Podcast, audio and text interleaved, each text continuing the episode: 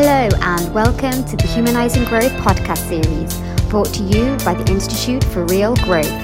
Each week, IRG founders Frank van den Driest and Marc de Swaan Arons will be talking to global leaders and practitioners to discuss what it takes to drive human centric growth. For more information, visit www.instituteforrealgrowth.com. Good morning, everyone. Good afternoon in Europe. Good evening in Asia, Australia. Good night. Uh, we've got people from all over the world, which is very exciting and very understandable given the fact that we have uh, such an eminent leader joining us today. Alan, it's fantastic to see you. Let me say a big welcome. I'll introduce you in a minute. But first, where are you and how are you? Uh, thanks, Mark. Nice to be here. Um, I'd like to also share my good mornings, good afternoons, and good evenings. Don't forget Africa. Forget anyone in Africa, good afternoon as well. Um, I'm currently do. at our home here in Edinburgh. Very much looking forward to engaging in a in a chat, and I'm feeling great. Thanks, Mark. Always good on a Friday afternoon, to be honest. Yeah, that's true. That's very much true. Alan Jope, the global CEO of Unilever, requires very little introduction, but still, I, I, I do want to say a little bit about what I know about you and what the reason was that I asked you to join this uh, IRG Humanizing Growth series. Alan is a lifelong Unilever, has literally been all over the world, uh, first in marketing roles and then very quickly in business roles, uh, leading categories and regional businesses. I remember, like yesterday, that we were talking and you were the head of China. And we were there for the World Fair and launching our book. And you actually very kindly supported that launch. We had 50 CMOs touring the World Fair. But um, Alan also had the incredible challenge of stepping into the shoes of a huge leader right ahead of him, Paul Polman, who we've had in the Humanizing Growth series. And Paul Polman uh, did something which many consider to be total industry leadership, uh, built on the roots of the company, and we'll get to that, but taking Unilever a leap forward ahead of almost everyone in the industry in showing how sustainability and multi stakeholder growth could go totally hand in hand with business growth. And um, as the IRG is all about helping leaders move from shareholder primacy to multi stakeholder growth, uh, that is wonderful to actually delve into. But Alan has decided to take that a whole level further. So in this call today, we'll talk about uh, him first, uh, but then uh, Unilever, what they've learned, COVID, of course, uh, the role of marketing, and uh, and as these things go, lots of things that you will probably be suggesting in the Q and A. So, Alan, um, first, tell me, how are you? How has this crazy period been? You know, the truth is, Mark, I'm a little bit nervous because I feel that we're in a conversation here with lots of people who I know, including some quite close friends. I know allegedly uh, Tamara's on the call and uh, Victor and others. Some of our best, most respected competitors are listening in, and I don't want to let you down. So I hope I can find something interesting to say. But I, I do uh, come at it full of energy. I must say that coronavirus, of course, is a, a, a tragedy. It's mostly bad news. Um, but there's been a few positives, uh, one of which has been I've spent more time with my wife and family than I have for years. Uh, we have three kids, and I've seen a lot of Amy and Angus. Unfortunately, our middle boy Cameron, he's stuck out in Western Canada, uh, where he's just finished the sixth year of his four year degree um, and uh, finally is going to graduate, get him off the payroll. But I'm in uh, I'm in good form, and I think the th- you know maybe one reflection is we've probably all learned how much time we wasted flying around the world attending meetings and and you know, doing very unproductive use of time. And one positive from COVID for me, apart from seeing more of uh, Rosie and the, and the other two kids, um, has just been the capacity unlock um, by getting rid of some of that unproductive travel time. Yeah, and but but let me ask you the question that's close to my heart as well, because of course everyone is indeed saying that and seeing how much time is released. On the other hand, we're seeing a lot of leaders uh, suffering from burnout because they started a sprint that turned into a marathon. mental health, uh, self care is becoming so important. And the physical contact. I was on the line with two colleagues uh, two days ago, and we ended with a, a minute of really miss you. You know, want to be together. So, if you had to now project forward, how much of the travel will come back because you want to see these people physically?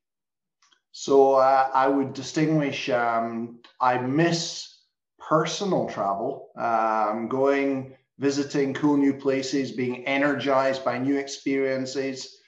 I miss social contact with my football team, my friends enormously. And I think we all recognize that company cultures are built up through the formation of social capital. And uh, there's no doubt that over the last uh, 10 months, we have eroded the social capital in organizations through a lack of physical int- intimacy. And I look forward very much to getting back out in, into the market, seeing parts of our business. But in the same way as we were forced to reinvent how we work from offices, I do believe that there will be new ways of uh, connecting through travel. For example, I fully intend instead of dashing for a couple of days here, a couple of days there. I think I'll go camp in North America for a month, camp in China for a month, camp in Singapore for a month, and do short trips from there. So just realizing that the old paradigms of work don't really hold water these days. And we've all learned there's different ways of doing things. So we will rebuild the social capital, but hopefully we'll do it in uh, a modern way and not just return to uh, old ways of working. And yes, like you, I sure miss uh, a pint with my pals. We're going to talk about Unilever, but I, if you don't mind, I'd, I'd, just like to know a little bit more and, and just delve a little further. I mean, you've you've had an incredible journey. You've made clear already the importance of people in your life. As prep for this conversation, I, I listened and looked at some other talks, and, and it, I just keep hearing you talk about people and I'm guessing that your purpose is um, is, is there. I, I, wanted to really because we talk a lot about purpose. Can you talk a little bit about how clear you are on your purpose yeah. and, and when, when that happened, how it happened? So, like many organizations, we have tools for helping people to discover their purpose. We've put Unilever's put 45,000 people through a uh, Find Your Purpose full day workshops. Um, I was a good soldier, signed up, did all the, the good things, came away with a, uh, um, an articulation of my purpose that it took two years to realize was wrong. Um, and it was kind of, as usual, I only really have interesting thoughts typically in either the shower or lying in bed. And I think it was in the shower one time. So I realized what, what it is that motivates me. And the way I capture it is to say, is to lead the adventure. Um, so my purpose is to lead the adventure, and it, you see it in my personal life. Um, you can see it a little bit in my career, and certainly in business. Uh, the routine side of business I don't enjoy at all. But when we're out in unexplored places, that's when I uh, really enjoy. And then the lead bit is yes, is, is social uh, contact and, and leading people is ultimately the most rewarding part of uh, of uh, my job. But you know, independent from Unilever, my purpose would still be lead the adventure, and that manifests in all kinds of ridiculous behaviors. I think motorcycles play a small role in that somewhere. we can talk about it. Is true. I mean, so, probably the archetype of that uh, expressing itself is uh, three pals and I are uh, ha- exactly halfway through um, a goal of riding adventure motorbikes from Anchorage in Alaska to Sydney in Australia. Um, we first went across the Sahara. We've been around Mongolia. We've done Southern Africa. We've done various trips, but we said let's do an odyssey. And so we're now we've had seven two-week journeys to get us from Anchorage to Cape Town, uh, with all kinds of spills and uh, uh, things along the way. But uh, you know, if you really want to see me in my happy place, uh, out on on on actually not the road. Our dirty little secret is we try and do as much of it off road as possible. Um, that's that's me truly uh, in my happy place there and in the pub with the football team. Those are the two. Um, I shouldn't say that too loud. Of course, with my family as well. So I, I do want to ask a little bit more about Unilever facilitating that for so many leaders, because that's not something you hear very often.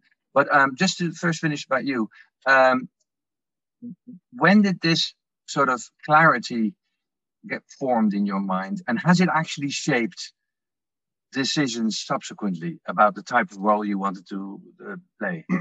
Yeah, so the the answer is about a decade ago, and not really. I think it shaped the decisions that I was making before that with me without me realizing it. So. Yeah. Um, you know, I joined Unilever out of university because I needed a job. Uh, that was the primary motive. Uh, was a paycheck.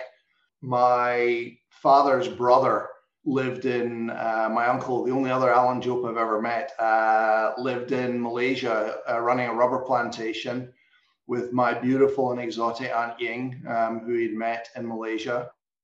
And they would come back to Scotland when we were kids. And I remember um, when, when after I'd done five years with Unilever, I said, any chance of getting sent to Southeast Asia, you know, Thailand or Malaysia?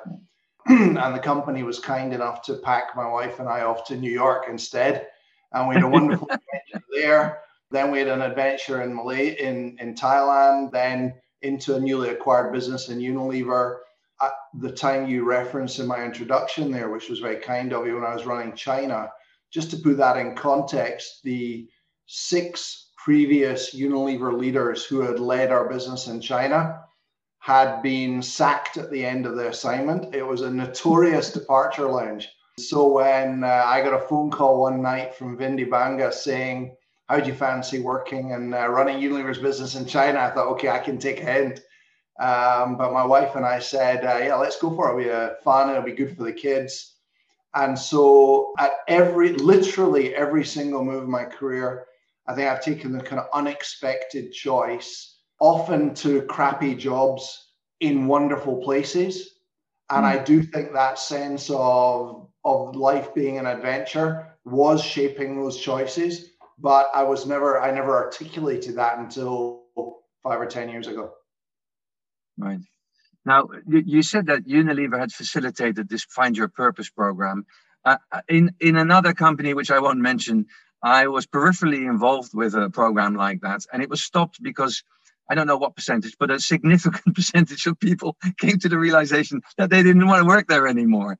And uh, so, uh, tell me a little bit about the philosophy and and and you know what what is what is what is done in finding helping people find their purpose. It, it is absolutely clear that if if someone goes through that program and realizes that they're not going to be able to live their purpose uh, working in Unilever, then both they and the company are better off moving on and, and being set free to pursue their purpose somewhere else. We don't want Unilever to be a prison. Uh, we have not seen those wholesale departures, but what we have seen is uh, like all big organizations, we do our annual people survey and uh, we do ask the question to what extent are you able to lead your pur- live your purpose uh, in your work? And people who answer top two boxes uh, on that question are remarkably higher on job satisfaction, recommending Unilever as a place to work, overall engagement, um, likelihood to stay. Um, and so, where we're able to find um, that match up between people's personal purpose and their work it unlocks enormous energy and uh, commitment. And if the consequence is that a smaller proportion go for chase their purpose somewhere else, um, so be it. That's great. That's uh, everybody's winning. Everyone's winning. Yeah, that's uh, it's actually um, in the IRG program, the, the IRG 100 program, I should say, which has about 100 CMOs following a program, many of them listening in on this call. Um, we uh, we actually uh, we're just coming to the module which is all about personal passion and purpose. Let's transition a little bit to Unilever. Um, you've been in the role now uh, for over a year. It's um, it's you know it, I, I, said big shoes to fill. Uh, you can talk a little bit about that, but I, I, don't think there's very little doubt that Paul Polman made a real mark on business.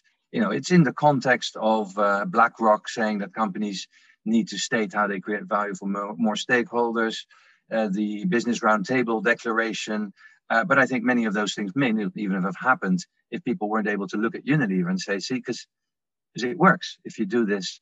Tell me a little bit. Um, we'll, we'll, get into that, but before we um, focus on now, I just want to look back the last year. COVID has had such an impact. What what has been yeah. the lessons learned from a Unilever perspective?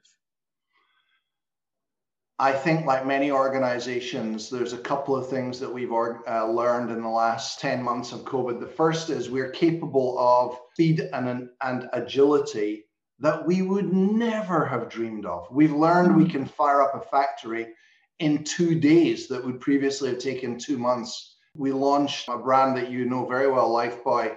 We took it to 50 new countries in 100 days.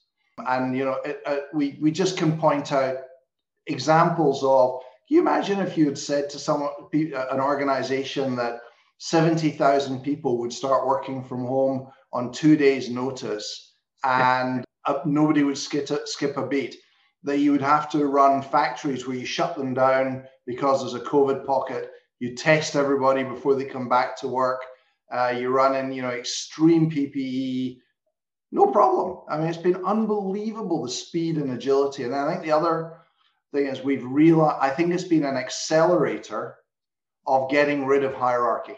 The organization feels flatter, the lines of communication are faster, everybody gets the same size box on Teams or Zoom. Uh, maybe at some point we'll come on and talk about this, but I think our our notion of organizations as this traditional uh, pyramid-shaped hierarchy is doomed. History will say COVID was a big contributor to the death of hierarchy. Uh, we've discovered that um, very much. And then from a, you know, through a business lens, every, all our normal growth patterns have been turned upside down, whether it's by category, by geography, by channel. We've had categories that have typically grown two, three, four percent are growing 30, 40%, anything to do with hygiene, hand hygiene, surface hygiene, scratch cooking at home. And on the other side, you know, there's not a lot of people out eating ice cream in the piazzas of Italy right now. So all of our out of home food consumption, our restaurant supply business, uh, that struggled a little bit from a category perspective. Geographically, there's been a consumption boom in the US and the UK and Australia, and we saw a slowdown in some traditionally fast growing parts of the world. And then from a channel perspective, same as everyone else, you know, uh, e-commerce just absolutely exploding. Yeah. So it's, you know, whoa, what just happened? Huge shifts in demand patterns and also huge agility that we didn't realize we had uh, to respond to that. And it sounds like the, uh, the, the, the, the, portfolio has really um, helped here because I hear things that clearly went down a lot and things that sound like they exploded up. Well, look, um, there are a lot of people celebrating uh, being geniuses, and there are a lot of people being ridiculed as being not, you know, smart at the moment. When in fact, luck has a great role. You know, if you happen to be running an airline or a hotel um, over the last uh, year, you know, good luck. Um, it's, it's a shame what's what's happened. And similarly, there are naturally advantaged uh, segments where people are seeing, you know, uh, I guess the the Zoom team couldn't believe what happened just happened to their business. Uh, you know, we happen to be a bit naturally hedged, but you know, look at, at great companies. I think some might even be on the line right now, like Reckitt Benckiser, but perfectly positioned for to take advantage of the the hygiene and health uh, boom that, that's happened. So a lot of it is luck. We happen to be a little bit hedged, but that's something we've discovered. Uh, it's no great grand design. Well, and, and let's talk about what do you think the last year has brought in terms of permanent changes in the expectations of consumers. You said yeah. in other places we are organized around the consumer, but I, would love you to just run through all C's that we call, you know, the total, um, as you always talk about the multi-stakeholder mix, uh, colleagues, customers, the communities, and capital markets. Can you run through what you think has changed in yeah. their expectations of your company?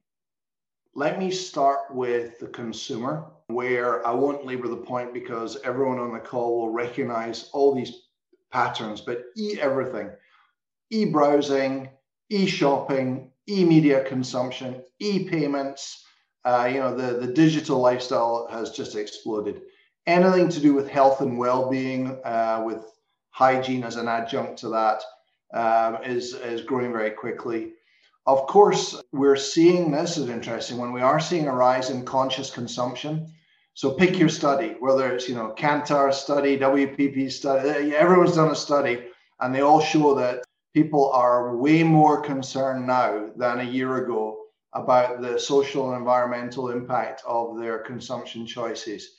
Um, and it is interesting also to look at that through a general generational lens. And it's young people who are driving the, the change towards cons- conscious consumption. Young people, also known as consumers of the future.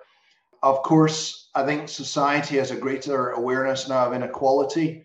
Uh, you know, nurses, delivery people, transport workers, supermarket clerks um, are the, in my mind, have been the heroes of the last uh, of the last year. I think some of these are significant changes that will uh, stick around from a consumer perspective. Others are more transient. So the shutdown of restaurants, that'll come back. Uh, there are there are other, uh, and by the way, you can look at China in 2010 and the consumer behavior changes that happened through um, uh, swine flu back then are yeah. almost identically being replicated around the world 10 years later in response to coronavirus. And that's a good way of determining, okay, what's going to be permanent and what's just uh, transitory.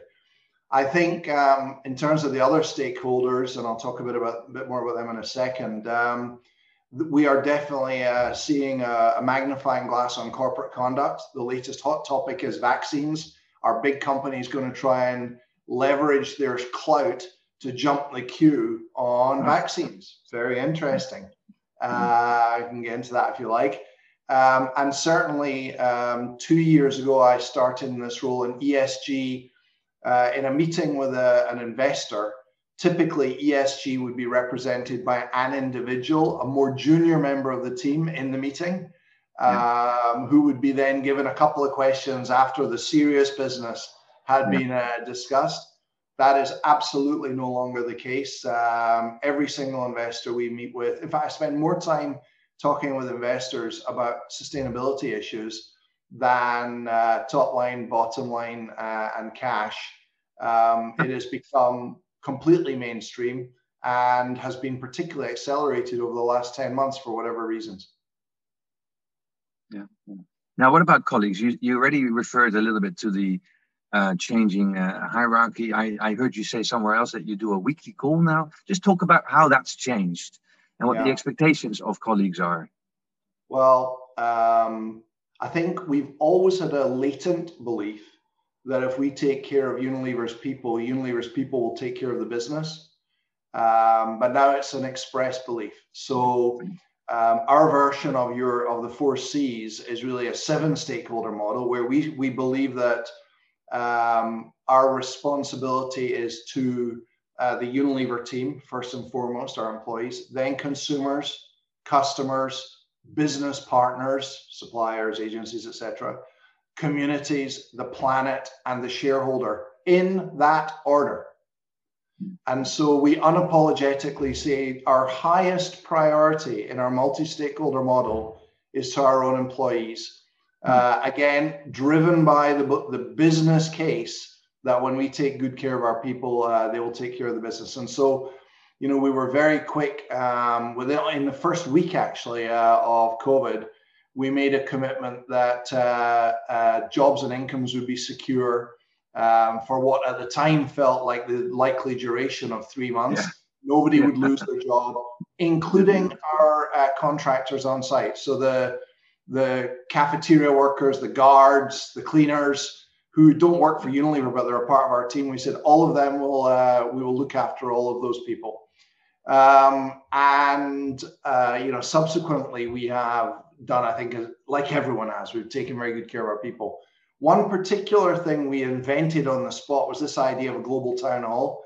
So every Tuesday at lunchtime, I'll hop on for an hour, and we typically get between seven and fourteen thousand people join in. It will be you. it's me plus one, um, usually one of the exec, but not necessarily. We've had our doctor, company doctor, join me one time for obvious reasons. Uh, I'll do five ten minutes of blah blah, just what's going on in the business, uh, top of mind, very immediate, uh, quite extemporaneous. Then the guest will talk about their area of expertise. Um, and for the next 40 minutes, it's pigeonhole, and we'll get typically four or 500 questions. The most upvoted questions will have five or 600 votes to be upvoted, and it's yeah. fully transparent to everybody. If you if we're ducking the most upvoted question, everyone can see yeah. that, and it has forced a degree of you know, that's another example. It feels the organization feels very flat when you're in that mode. And I absolutely love it, as you can tell from my tone of voice. Now, what about the brands? You've got such a portfolio, and some of them, of course, are world famous for having invented purpose almost. And, and others uh, have been attacked in the past for not being purposeful enough. Can you give me a bit of a lay of the land of what COVID taught you about the different brands and the importance of their purpose in terms of how they reacted and how it was received? All COVID did was amplify signals that we were already seeing. You know as well as I do as a marketer that not all P's are equal. And proposition, to my mind, is by far the most important um, of the elements of the marketing mix because all other decisions are made off of that. And purpose is just an evolved version of clarity on your brand's proposition. So whether it's Dove talking about girls' self-esteem, or Lifebuoy saving the lives of kids under the age of five, um, or Domestos fighting for decent sanitation for all, Hellmann's helping to fight food waste, Knorr trying to reinvent the food system to a more sustainable food system. When those brand those were all decisions made before COVID, but what it meant was that the, the signposts were a little bit clearer for those brands. And for about five years now, we've tried to objectively measure which of our brands are clearly purposeful, sustainability driven brands. And roughly speaking, they make up, up about half the portfolio. And what we're seeing is an acceleration of the growth difference between those brands and the rest of the portfolio. Year by year, that number gets bigger. It was true last year as well, that the, the our purposeful brands, uh, the, the delta between their growth rate and the growth rate of the best, rest of the portfolio accelerated further. And I, I, I think it's more just about clarity of direction than necessarily anything to do with COVID. But when things are happening very, very, very quickly, when shit hits the fan, um, that's uh, when knowing, what, knowing what you're trying to do sure helps. Yeah, yeah.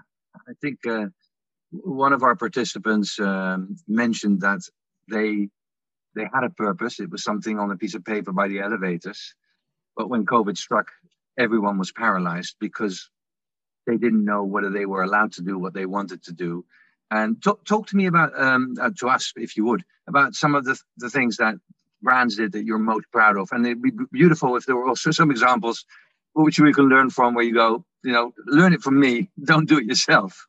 Well, the overarching thing, Mark, is that what you do is much more important than what you say. You know, I'm not sure I should be sharing this quite so forcefully in this forum, but uh, the we think the secret sauce that many marketers miss is to mistake uh, brand say for brand do. Now, what do I mean by that?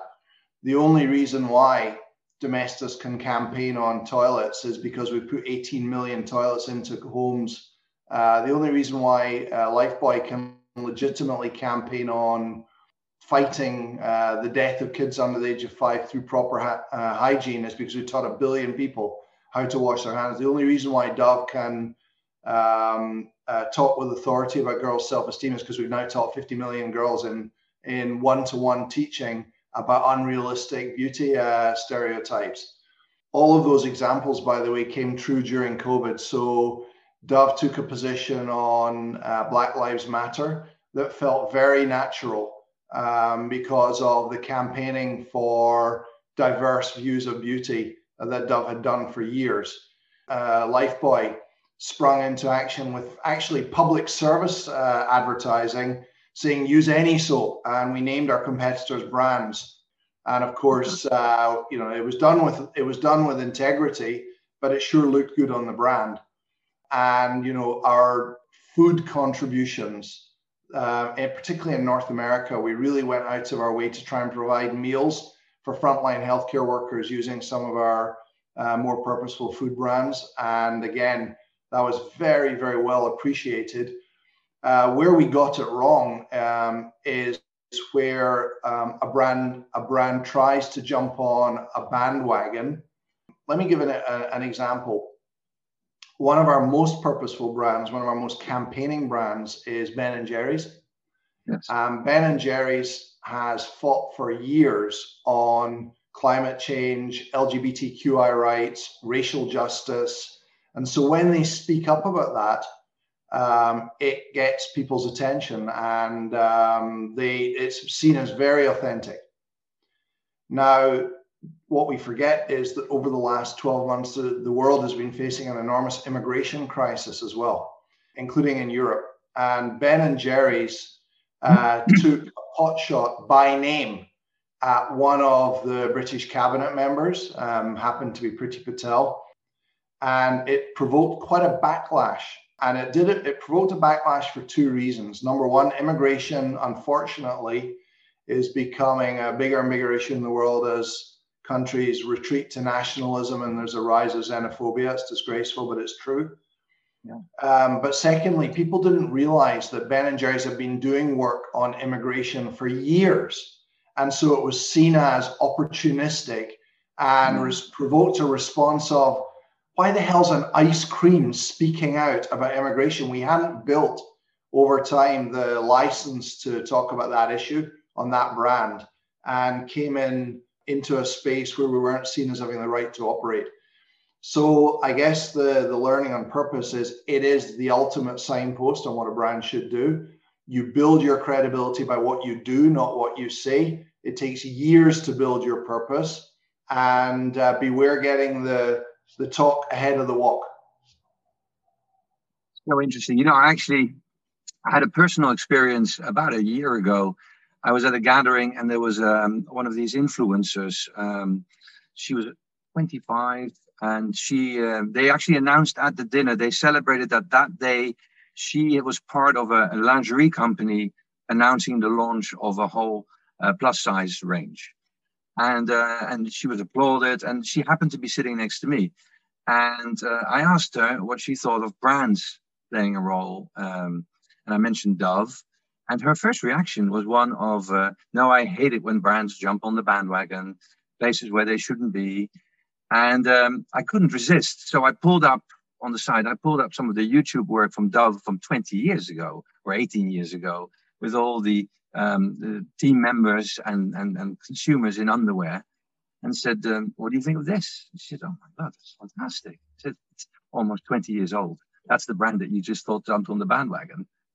By the way, Marc, isn't this one of the most important things for all of us as marketers to uh, remember? It takes decades of consistency to establish a thought in people's minds. And we get bored of our own messages. We yeah, defocus our own messages far, far, far too soon and far too often.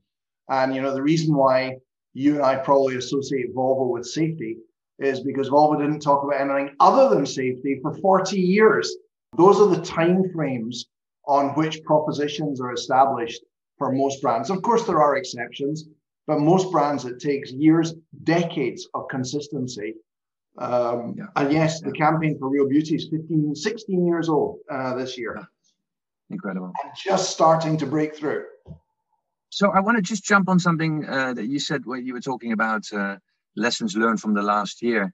Do, do you think that as uh, you know, as we think about all the touch points and all the media that brands use, is political donations and actual political activism. Do you think that that's given everything that's happened, and especially in the last few weeks, is that now fair game? Is that where brands may even need to play? I don't have any uh, monopoly on what brands should and shouldn't do, but I can tell you what what I feel very strongly about for Unilever is as companies and brands move to address the big issues in society, And frankly, there are really two overarching ones, which is climate change and inequality. Most issues are derivative of either climate change or inequality. As brands and companies help tackle those scourges, inevitably we get into political issues. Climate change is a political issue. Equality is a political issue. Uh, racial justice is a political issue. And so it's naive of brand leaders and business leaders to think that you can steer clear of political issues. The line that we draw in Unilever is uh, there is a difference between political issues and party politics. And I yeah. think um, there are precious few brands and companies that should be engaging on party politics if you want to be a long term, durable uh, business. Um, and we, I think politics should be left to the politicians. Political issues, um, business and brands must take a view on. I'll give you an example. So, two examples. What happened on Capitol Hill last week? Two of our brands have got embroiled in. One rather predictable, uh, which is Ben and Jerry's, of course, uh, calling out the, I guess, still current president demanding an orderly transition of power, etc. So Ben and Jerry's, they've been at that for years. Everyone knows it's Ben, it's Jerry, they're doing their thing. The other one was, can you believe it? Our deodorant brand Axe, someone left behind a can of Axe in the Capitol, some of the pro- and it was picked up by the media. And you know, in amongst all this debris was this can of Axe actually the, the picture, the, the caption of the picture was, look, a lonely can of axe left behind by the demonstrators. And uh, we immediately tweeted out, uh, we'd rather be lonely than with that mob. Mm-hmm. Axe calls for an orderly transition of power, blah, blah, blah. Now, I was obviously not involved in that. It happened in the moment. And um, it generated enormous positive sentiment online and quite significant coverage. And I think the reason why it was okay was we didn't originate it. It was very clear that you know we were responding to something that had happened. But if Axe had suddenly jumped in proactively and started getting involved in the issue, we would have deserved to be pilloried for it. Um, and so, yeah, brands can't avoid political issues, but I'd counsel to stay away from party politics. I want to ask one more question about brands before we transition uh, for the latter part um, to talk about the, the transition from shareholder primacy yeah. to multi-stakeholder. And the brand question is, you, you, you are uh, recognized and celebrated as a company for all your work in transitioning to far more sustainable business practices, for your information around that and so forth, or your commitments to targets that seem impossible to reach for others. How do you link that back to those individual brands? Because those are corporate objectives, corporate promises. How do you how does that work? Yeah. Um, I think uh, you've quite rightly called out the incredible job that uh, my predecessor Paul did, putting Unilever's name on the map uh, for sustainability um, one of the next phases that um, he and I were working towards and which I want to lead for is to make sure that all that work, all that effort um, shows up on our brands more than it has in the past. So, whether if you look at the big commitments that we made last year uh, and some that we will be making in the imminent future, um, whether it's on plastic, on climate and nature, on cleaner cleaning systems, on uh, fu- the future of foods. 100% of those commitments are being driven by our brands. And uh, of course, well, actually, here's the specific mechanism is yeah. all brands need to have a proposition and a purpose. We believe that they need to have a product and packaging philosophy as well. And so um, Hellmann's purpose will be around fighting against food waste, but they need to have a point of view on res- responsible and sustainable sourcing of the oils that go in the product and the use of recycled materials in their packaging. Um, and as a, as a sort of thought template, that idea of having a philosophy for your product and packaging that is future facing and highly sustainable and that doesn't take away from the core proposition of the brand that's been a very big unlock for us um, uh, in getting some of our work on sustainability deeply embedded and driven by our divisions and our brand in our three divisions um, our beauty and personal care division their mission is people and planet positive beauty our foods division is uh, is called Future Foods, which is a more sustainable and plant-based food system. And our, our home care business is running a platform called Clean Futures, which is we will replace 100% of the chemicals in our cleaning business that are sourced from fossil fuels mm. with carbon that comes from renewable or recycled sources. Blue carbon from oceans, green carbon from nature, purple carbon from the air, gray carbon from recycled sources. So each division is absolutely crystal clear on their mm-hmm. contribution to sustainability, as increasingly is every brand. And that's a big so, shift that we're making. Right. I, I, but there's one clarification that I, I would like. Um, with purpose, I can see how every brand has its specific purpose. With sustainability, are you basically saying um, look, we've made these commitments at a corporate level, and therefore it becomes a hygiene factor. Hellmann's, you need to reduce waste in the following percentages. Or are you saying, Hellmann's, what is your view on waste? Uh, I think we'll come on to this. Why is Unilever pushing so hard on sustainable business? Why are we so determined to tackle the environmental and social issues in the world with our brands and our business? The answer is because there's an absolutely rock solid business case. First, brands which tackle societal and environmental issues are outgrowing other brands. It is a primarily a growth case. Secondly, we've taken about a billion euros of cost out of Unilever through sustainable sourcing. Now, off its very interesting curve very often there's an initial on cost yeah. and then it then it becomes cheaper so there is a leap of faith when you say we're going to use recycled um, uh, plastic we're going to move to sustainable palm oil we're going to move to a rainforest certified tea there's an initial on cost but over time it goes away same as we said we're going to run 100% of the electricity used in unilever worldwide is from renewable sources when we made that commitment it was at a premium now it's a cost saving. So it drives growth, it's a cost saving. The third is it reduces risk. You know, when we stubbed our toe on Black Lives Matter, uh, and we did it on a couple of brands, we got it wrong. Um, our reputation was such that allies came to our aid uh, yeah, exactly. to help us out.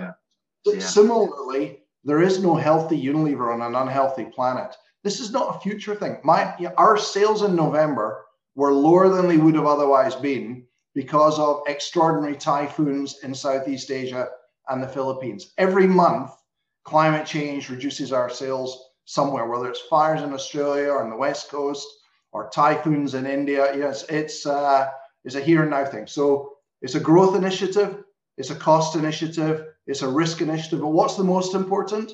It's a magnet for the best.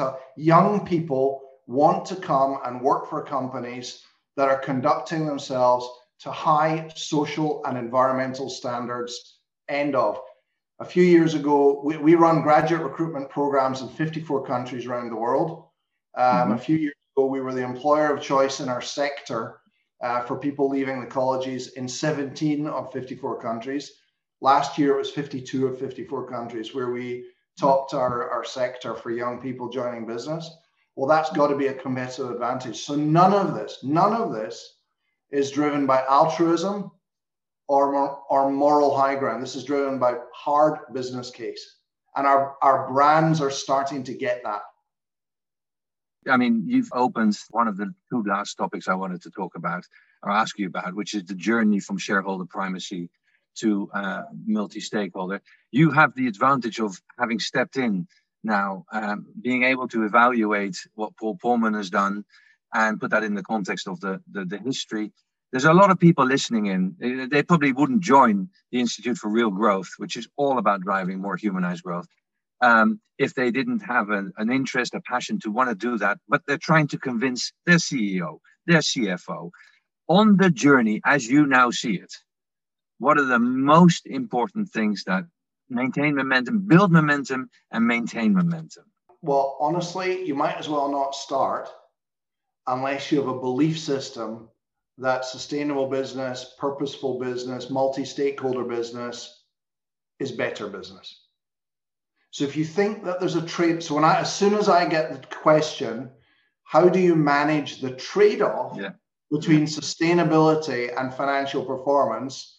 Honestly, I kind of lose the will to live and don't really want to engage in that conversation. There is no trade off. We are absolutely convinced that we will deliver better financial outcomes through a multi-stakeholder responsible model. And that that belief system sits at the heart of it. And i guess it does begin at the top of the organization. So uh, it began with william lever back in 1870 he defined the mission of the firm of lever brothers as to make cleanliness commonplace and lessen the load for women. So he was an early public health advocate and at worst, he was a stereotyper that women did most of the household chores, but I choose to believe that he um, was an early feminist. And you know that that mantle has been carried forward. Paul really amplified it, and I intend to take it really more into our brands. But it's a belief system. Then around that, you need to build the organizational systems. You need to make sure that um, it's central to your strategy. So we used to have something called the Unilever Sustainable Living Plan, the USLP, um, we don't anymore have a separate sustainability strategy and business strategy. They are fully integrated. Yeah. You need to resource it. We put money against some super expensive and high quality talent to build up our know how through a sustainability uh, team. And then you need to reward for it. A quarter of my reward has got nothing to do with top line or bottom line. It comes from our performance on our sustainability journey. Um, so you need to put those, you need to have a belief system that responsible multi-stakeholder business is better business and then you need to build build, build the systems around that of strategy resource reward etc can i just ask you one probe around that? Because uh, just like when we talk about uh, the role of marketing and we'll get to that and you know you're a marketing originated a company it's very difficult for you to imagine. Unilever is now in the situation where people expect this and know to expect this. Paul Polman, in his book at least, uh, talked about getting rid of investors early on in this project. He said, investors that I just don't want to have in my company. And he was able to do that. Probably most people listening to this call face a world where actually the business case has not fully been embraced. And I know you advise, you sit to sustainability councils and so. What would you say is the biggest unlock if that's challenge number one? You're a CMO, there's lots of interest. COVID has definitely opened up people's eyes that there is something needs to change. How to then lock in that it's not just a nice thing or the right thing to do, but it's a business case. What's impressed you most? Who's done that well? So I think, um, uh, first of all, if you make the assumption that CEOs generally are fairly rationally driven, um, I think it is the, uh, the there is no point in a CMO championing the case of sustainability um, unless the top team, including the CEO, buys into it, and that requires constructing the business case. You have to build the business case. Now, it can be a qualitative business case, but there has to be a theory of change, a method of growth um, that uh, that that is believed by the top team. Secondly, there is a gigantic body of evidence that the value creation of companies does not come from margin improvement, it comes from growth. Um, the R squared on growth, Clayton Christensen just got a new uh, book out, and it proves, frankly, unequivocally that if you want your the value of your company to be re-rated, start growing and don't worry too much about margin. Um, and we've certainly seen that in our sector growth is infinite, margin is not. And so you have to ultimately link uh, multi stakeholder business, sustainable business uh, to growth. And then uh, as a CMO, you better upskill your marketers on how to integrate um, purpose and sustainability into brand propositions. And, you know, if you think it's, well, it's easy for Unilever to do that, Take a look at BP. So take a look at what Bernard Looney has done. He has stuck his neck out that BP will transition from a fossil fuel extractive company to an integrated energy company uh, with a disproportionate investment in renewables. Uh, now, will it work? No idea, but he certainly um, put down a marker on what sort of company he wants BP to be. And I would guess of the big energy companies, I hope BP turns out to be uh, one of the winners. Um, but it takes that level of, uh, of, of belief and commitment if you really want to pivot your business towards, and I'm using these terms interchangeably, multi-stakeholder, sustainable, responsible. Ultimately, it has to be against a business case and not a moral imperative. Got it. Got it. Well, we're, we're, we're nearing the last few minutes. So um, I, um, I, I wanted to ask one question very specific to marketing. You already alluded just now a little bit to it, but many of the people listening in are marketers. You used to be a marketer. And so uh, in, in, you, you have both perspectives. If you're, if you're talking about the role of marketing and the role that marketing can play as a business partner, not a functional leader, what are some of the most important th- changes that you see when you appointed your last your current cmo you said you were looking for a cmo plus plus just just share what your thinking is around the, the role you need a marketer to play in your team. Sure. Uh, well i think you know frankly marc over the three decades or so that we've known each other there's a load of stuff that hasn't changed. Uh, good marketers are curious about the world around them genuinely interested in people. I think it does require a combination of left and right brain skills, um, a, a, a, ruthless focus on consumers and not the competition. Uh, so many marketers get distracted in, you know, war gaming and tit tat with the competition. But there's a lot that's changing, and uh, the first and foremost is the complexity of the world around us.